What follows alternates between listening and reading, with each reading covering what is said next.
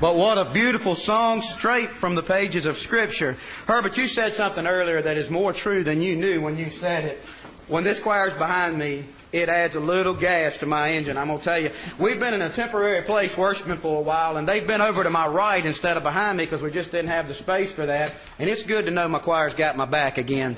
And Sunday they'll be right behind me. I know it's a little rough on them though because they get a big glare off the top of this here solar panel.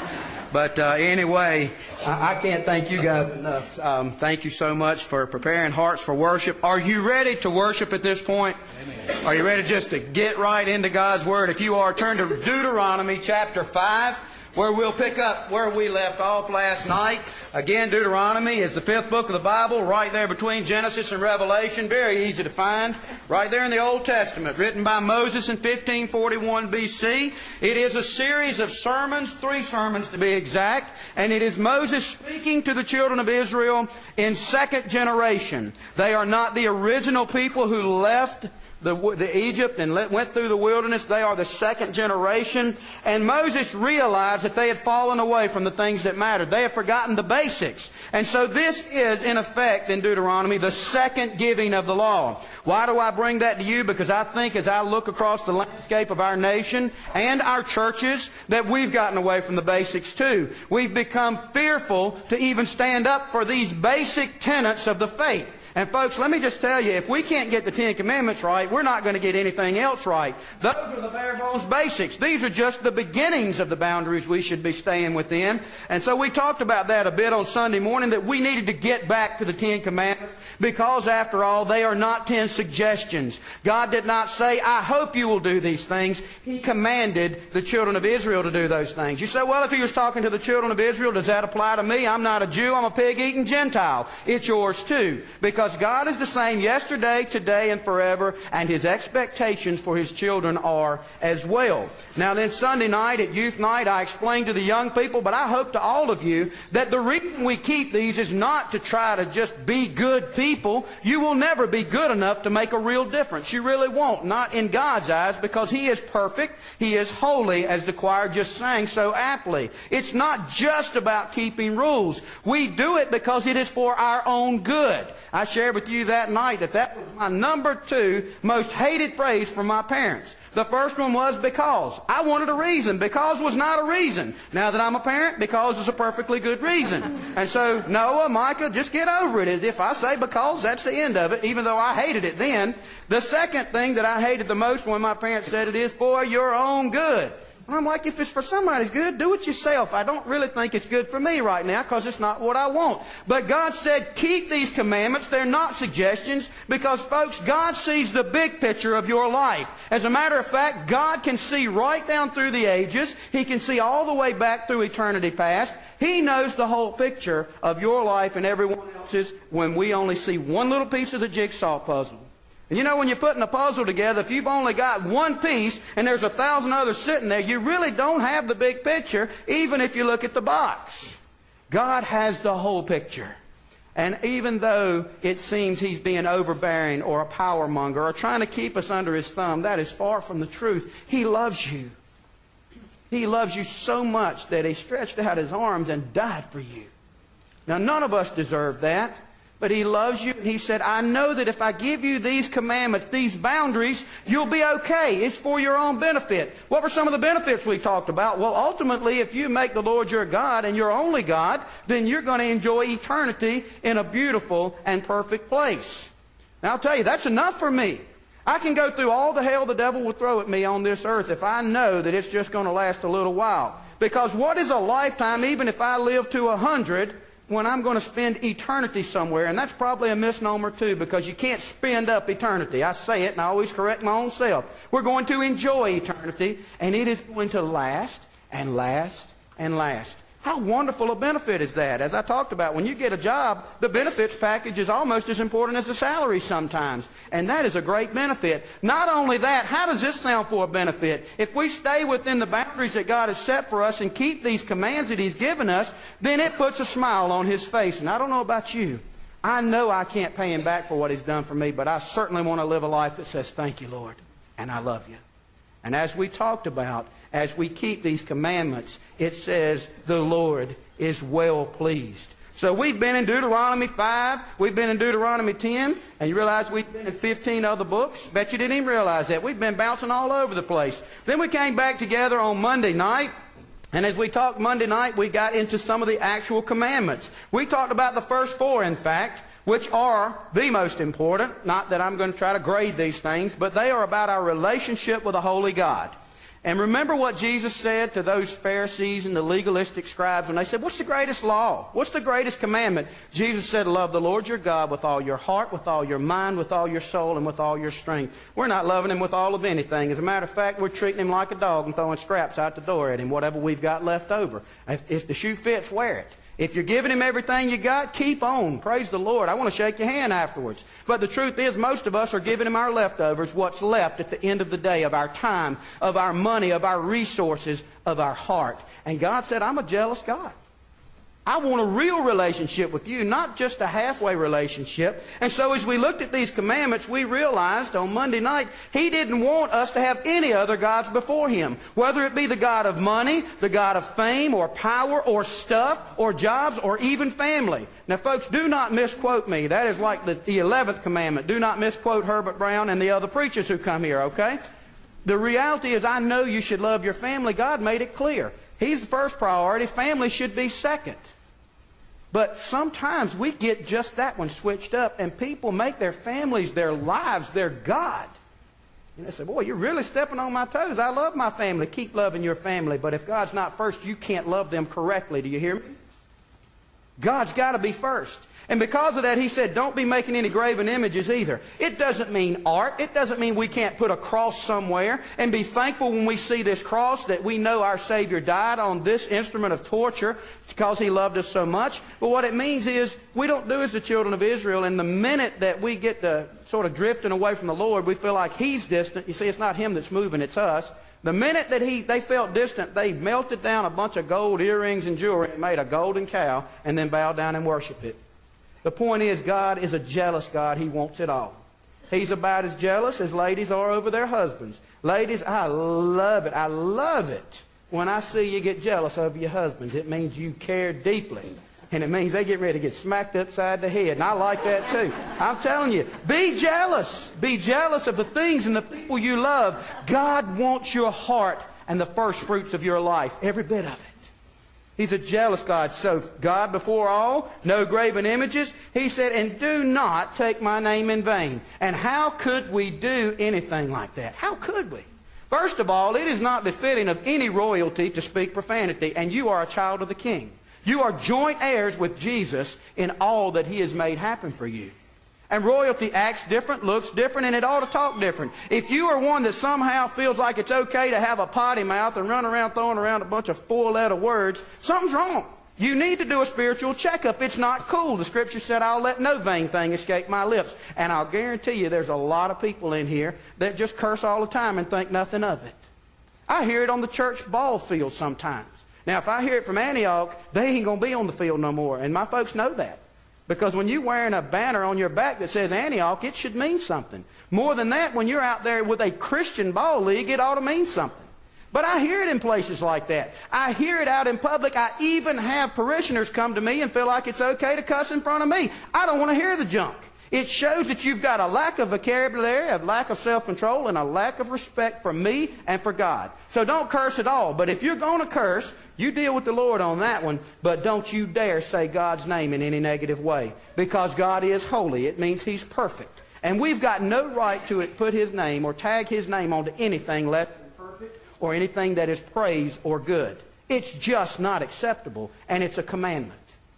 So GD is the prince of profanity for me. I know that these days there's another word that they say is like the prince of profanity, but according to Scripture, GD is for me.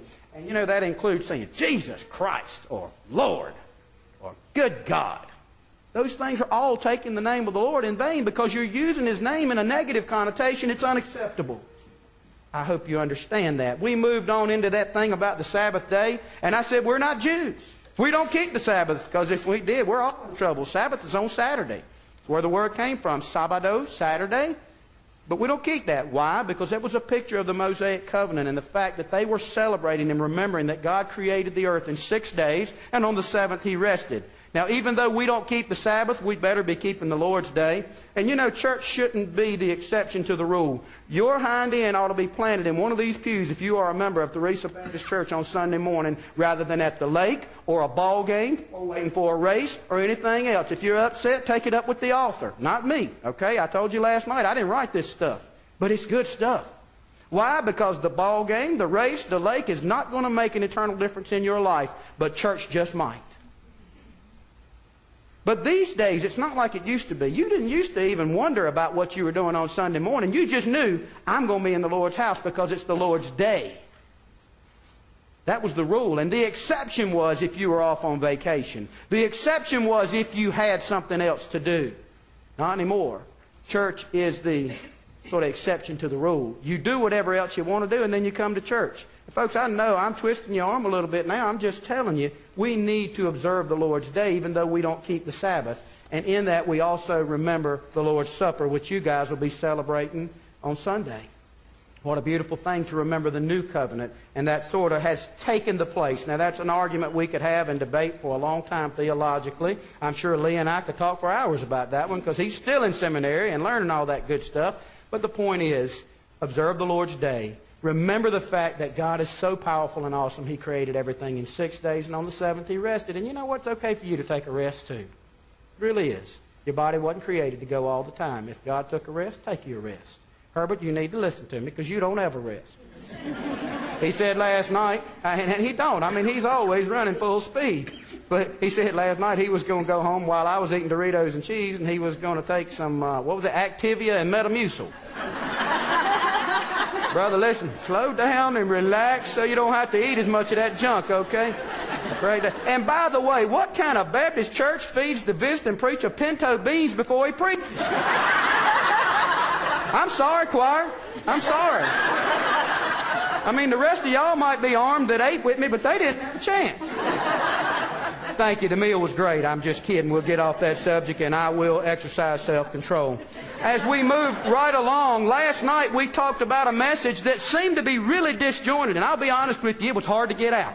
The enemy did not want me to tell you what I told you last night. I talked to you last night about honoring your father and mother. I told you as young parents you'd better require your children to respect and honor your authority. Because if they don't learn to respect and honor you, they aren't going to respect and honor anyone else. It's why I don't get surprised in the church when kids act like animals because they get to do it at home. They're in charge at home, and it's time for us to rise up and be parents and require them to keep this commandment. For those of you who don't have your parents anymore, I know that's difficult. I've lost a couple too. But I'm telling you, you respect those who are in authority above you, according to 1 Peter 2, and you treat them right, and you respect their wisdom and the fact that they've been there before. And again, why do we do this? Because there is a specific command in Ephesians and in Colossians that says if you will do this, honor those in authority and honor your father and mother, it is well pleasing to God. And again, boy, I like the thought of putting a smile on the face of the Almighty God. It really tickles me to think that little old me could do something to make my Heavenly Father grin. Because I like smiling as much as I like eating. And I like the thought of making him do that. But that brings us to a point where we talked about murder. Last night I said, you know, well, we're talking about parents and murder. And I said, there's a lot of ways that we could talk about murder. I hope you understand that anything that is done to take a life is you usurping God's authority. And you don't have that authority. No one on this planet has the right to determine when life begins or ends except for the Lord Almighty. There's a lot of exceptions. There's things you don't understand. I don't need to know the things that you think I don't understand. I understand that it says in no uncertain terms, thou shalt not kill. Murder's murder. It's not our right. And there's a lot of other ways to murder. Won't go through all of those again because we'll be here all night. But that brings us to tonight to a sermon that I didn't even give a title. And I know my folks are thinking, really? They didn't have time. They've been keeping me too busy at the church getting it ready for Sunday. So I didn't even bother with the title. What matters is the context of what we're talking about. Two little bit of sentences in Deuteronomy chapter 5. Neither shalt thou commit adultery, and neither shalt thou steal, verses 18 and 19. Missy asked me last night, how in the world are you going to preach a sermon on just two little sentences? Watch me. Watch me. Y'all think, oh, he's just going to do them two little sentences. We out of here in 15 minutes. You'd be better off if I was reading a whole chapter because I can go a long way with these, but I'll try to be brief. When we think about adultery, a lot of things come to mind. And I know this is a sensitive subject, and parents, I know your kids are going to have questions. It's time to answer them. If they understand and listen well enough to want to know, you need to explain it to them because a lot of kids really don't understand what adultery is, and we grow up with problems because of that. You know why our kids are having so much trouble in the sexual realm? Because they're learning off the bathroom walls instead of the church and home where they're supposed to? It's tough. How are they supposed to know the right thing if the people who love them most and know God's Word doesn't, don't tell them?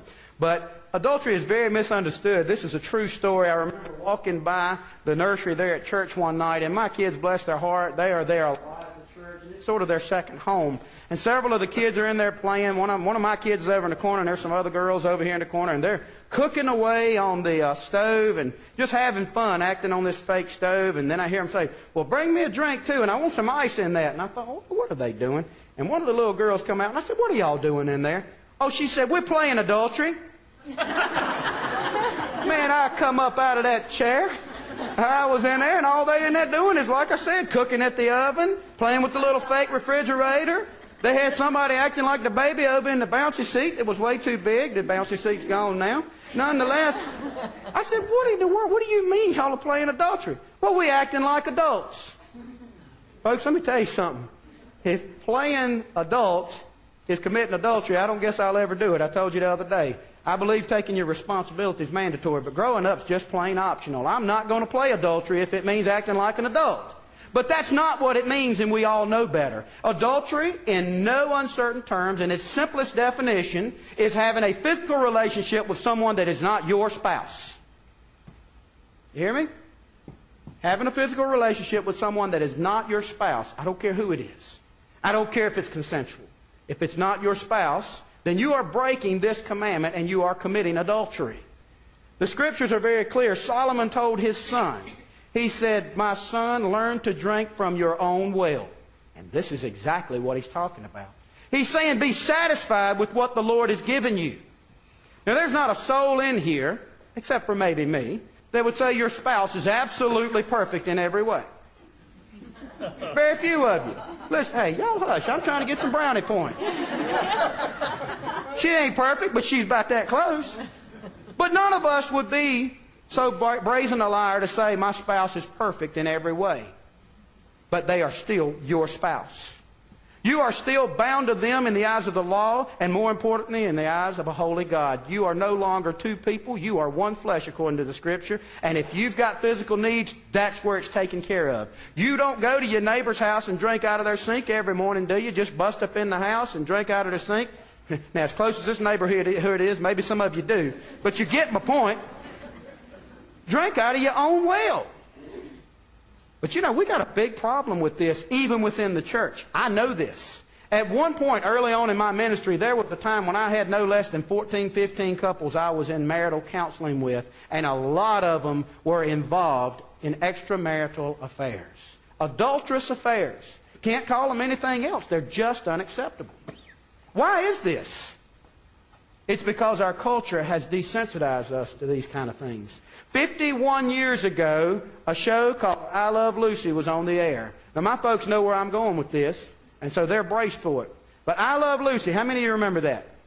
Good show, huh? We, I like that show. That was one crazy redhead, although I'm not sure how anybody knew she was redhead for years because the show was in black and white. But it, she was crazy. She was absolutely crazy, and it was a good show. But you realize she was married to Ricky Ricardo in real life, or Desi Arnaz. She was really married to this guy. She really got pregnant by this guy. But on the television show, 51 years ago, even though in real life that was her husband and it was really his baby, do you know when they showed them going to bed at night, they still went to bed in separate beds, separated by a nightstand, a Bible, and a lamp on the table? These days, you'd see Fred and Ethel in bed with them. Folks, listen, that's how far we've come in just a few decades. One generation, and we've slipped that much. Why? Because the enemy has made sure that we are saturated with sexual images of airbrushed people that aren't real to start with. Fellas, if you are drawn to that kind of garbage, let me tell you, there aren't real women like that that do those things. It's just an act and they've been airbrushed. That ain't real. And even if it were, Is a couple, two or three hours of pleasure worth throwing away the respect that you have from your community, your wife, and breaking a vow that you made before a holy God? I'm just curious. Do you feel like it's worth it? Seems like too high a price for me. But I want to go a step further with this because there are a lot of you in here who have not committed the actual act of adultery. Boy, in Matthew 5, verses 27 and 28, Jesus took this thing to a new level. Again, not my words, but the words in red from our Savior himself. Ye have heard that it was said by them of old time, Thou shalt not commit adultery. Jesus himself reminds them that the Ten Commandments are not suggestions, they're real. But then he takes it a step further because Jesus had explained to them it's not about keeping rules, it's about the heart and about your relationship with me and with others the way I want it to be. He said, But I say unto you that whosoever looketh on a woman to lust after her hath already committed adultery with her in his heart. I think that just made most of us guilty. Just about everybody in here beyond puberty, my son calls it puberty, whatever you want to call it, just about everybody in here beyond puberty, by that definition, has committed adultery. You say, You don't know my heart. I know humanity. And I know because we're spending so much time reading the Harlequin Quinn novels and watching slop operas day and night on TV that we have become desensitized and think it's all right for anybody to have a physical relationship as long as they're consensual adults. Folks, that is a lie straight from the pit of hell. It does not jibe with what God said, thou shalt not commit adultery. Could it be any clearer? And I'm going to tell you something. I know I just offended some folks. You might like what you call romance novels. That's not romance. That's garbage. It's sin. And if you read that stuff long enough, and if you watch that stuff long enough, you really do begin to think it's not so bad. That's why things have changed so much from 51 years ago when I Love Lucy was on the television. And it's time for the church to stand up and say, that's not acceptable anymore because my God said it wasn't acceptable anymore. Now, the reality is there are lots of folks in here now feeling awful guilty. The beautiful thing is the altar will be open in just a few minutes. And shame on you if you're worried about what anybody else thinks if you come down. You know, sometimes people don't come to the altar because when you come to the altar tonight, they're going to think, who are they committing adultery with? They're going to watch see who you hug the hardest tonight when you leave. But that ain't what this is about. This is about you and God. And if you failed in this area, if you've committed the act, you need to find your knees. You need to make that right with a holy God. If you have committed the act in your mind, it's still an issue in your heart. You need to quit entertaining those thoughts. You need to give them to the Lord tonight and stop it. As Scripture says, take every thought captive. Now listen, you say, well, eh, you know, I got married, I didn't go blind. I agree. I love to look at a pretty woman as good as anybody on the planet. And if I were to stand in God's pulpit and say anything different, it'd be a lie. But my wife understands that. And she didn't go blind either. If she sees a handsome fellow, she's going to look. It's not the first look in admiring the fact that God created beautiful art in some of the people around us. That's the problem. It's the second one you began to want to do something with the art. Would you go to the Guggenheim Museum and look at a piece of art by Van Gogh and say, gosh, how wonderful is that? I mean, nothing wrong with that, right? But would you then take it off the wall and take it home with you? It's the same premise. Take those thoughts captive. Put your mind somewhere else. Fill it with the Word of God rather than the other garbage and watch how things change in your life because, again, God blesses obedience as much as He disciplines you for disobedience. The next one, thou shalt not steal.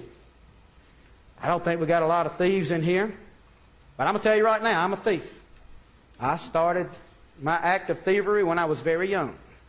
Used to be a store right at the end of Chambers Loop Road called Country Convenience. I was about seven or eight years old. I'd ridden up there with my grandparents, and I found a piece of that super bubble, grape bubble gum that just looked too good to leave. I did. A lot of you've done it too. I grabbed a piece and just sort of walked out with it in my hand. I really don't think I was intending to be a thief, but that's when my career began.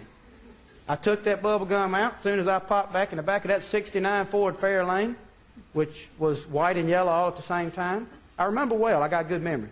I threw that thing in my mouth, started chewing. My grandmother looked back. What have you got in your mouth? And you know, somehow, even if I didn't think I'd stolen anything, I knew I was in trouble from the tone. I told her, I said, it's a piece of bubble gum. Where'd you get it? I said, I got it out of the store. Did you pay him for it? She knew I hadn't. I said, well, no, ma'am, I ain't got no money. I'm seven years old. Where am I supposed to get money from? She said, You didn't pay for it? I said, No, ma'am. She smacked me upside the head so hard that bubble gum hit that window, and it's the one that ain't stuck there today somewhere in a junkyard. She said, You take this nickel, you go in there and pay for that bubble gum, and you apologize. That's exactly what I did. He said, Boy, that's a little extreme. That's a kid. My grandmother was teaching me that thou shalt not steal. Folks, here's what stealing is in case you don't know. And I'm not questioning your intelligence, but I'm going to tell you what stealing is. It's taking anything that does not rightfully belong to you. You either didn't pay for it, didn't earn it, or it just plain ain't yours. If you take it, it's stealing. Say, well, I really don't do that. Don't you? Young people and everyone else with an iPod, did you buy the music on it? If you didn't, you stole it. How about the folks with a computer, young and old? Is all the software on your computer legal? Do you have a license to own it? See, that's somebody's livelihood. I like sharing. Y'all know that. But if you're sharing something that's somebody else's livelihood, that's a problem. Do you take music, CDs, and make exact copies of them without permission? Now, see, I've learned the laws on that stuff. There's a little leeway there. But you can't make an exact copy of a CD and hand it off to somebody and say, here you go. Why? Because even if you think that those rock stars are making too much money or the Christian stars are making too much money and they wouldn't mind, it's their living. It's their property that they're giving to you if you pay them for it. And when you turn over to somebody else, that's stealing. Have you ever walked through the grocery store like Missy's dad? I get, I get to pick on him. Listen, Tommy has busted heaven wide open, and I know he is enjoying life in a way I can't imagine. But Tommy would admit to it, and Missy has watched him many times walk through birds where they had the Brach's candy. She said, Really? Is he going there? Yeah, I'm going there. He walked by the Brach's candy and make it a sampler. there was a box there that money was supposed to go in for the candy, but he walked by and grabbed it, and he loved them coconut bonbons. I do too. You know the ones with three colors? I wish I had some. Matter of fact, now that I think about it, that would follow those pinto beans well. But Tommy would grab a couple of them things, pop it in his mouth. You know, it was just a sample while he was shopping. I guess he figured, out, I'm spending enough money here. What the heck? Well, maybe you didn't do that. How many ever pulled a grape off of the produce aisle? Man, I've had plenty of grapes off the produce aisle. I mean, they're not going to sell them all, are they? And if it's not attached to the bunch, they're just going to throw it away, right? I don't know, but I know that that's not my grape. And what if everybody took just one grape? Guess how many grapes they're going to sell? And guess how quickly the store's going to go under, especially in today's economy. Folks, I'm not trying to be extreme. I'm trying to put into your mind that if you take anything that's not yours, you are showing that you don't respect this commandment. And it's unacceptable. You see, when we break either one of these, we are showing a lack of respect for what God expects for us. If you commit adultery, that's not all you're showing a lack of respect for. You're showing a lack of respect for yourself, a lack of respect to God, and a lack of respect to the person you're committing it with. I mean, there's nothing good to come of it. And what you're really showing if you commit either one of these is a lack of self-control. And is that befitting of a Christian? What does Galatians 5.23 say? One of the fruit of the Spirit is self control. And that's what these two commandments really boil down to. Are you going to tell me that temptation is more than you can handle? Because if you tell me that, I'm going to tell you, you need to find out if you're really a Christian. Because the Spirit that dwells within you can empower you to walk away from any temptation, whether it be to have a relationship with someone that is not your own or to take something that is not your own. How do we fix this? We find our knees and repent first for all of those things that we might have done in that regard, yet even the grapes, because they weren't yours. But once you've repented, you beg the Spirit to indwell you to such an extent that you can walk away from temptation. How do I know that's okay? Because as Jesus taught his disciples to pray, he said, pray like this. And he went on through that Lord's Prayer that you guys recite together here often. And part of that prayer is, lead me not into temptation, but deliver me from evil. Why? Because His is the kingdom, the power, and the glory. And when we don't show self control, it embarrasses the name of Christ and it displeases our Heavenly Father. Folks, tonight during the invitation, don't you worry about what anybody thinks. And listen, I don't care for one of you come down this aisle, but do business with the Lord. Because I know beyond a shadow of a doubt that these two deal with us on a very personal level. And I pray that you will make things right so that you leave here with that burden off of your back. And then you pray daily that God will give you strength to do better. Let us pray. Father, we can't thank you enough just for the ability to be here tonight and worship you in freedom. I thank you for every bit of your word that's been spoken, whether it be through song or from your word. I pray that you will forgive us where we have failed you. And even if we have only just lusted in our heart, God, it is a failure and we are sorry. Cleanse us. As David said in Psalm 51, create in us a clean heart and renew within us a right spirit. Lead us not into temptation, but God, deliver us from the evil that the enemy would throw in front of us. Help us to stay, take a stand as Christians to say, I'm not going to buy this anymore. I'm not going to read that garbage. I'm not going to look at things where people that shouldn't be together are together. And I will never take anything that does not belong to me because I want to please you. Father, during this invitation, I pray that you would stir our hearts, not just for a grand altar call, but so that we might change from within and make a difference in this community, our state, our country, and in your kingdom. Father, move your people now in this invitation. I pray it in the precious name of Jesus. Amen.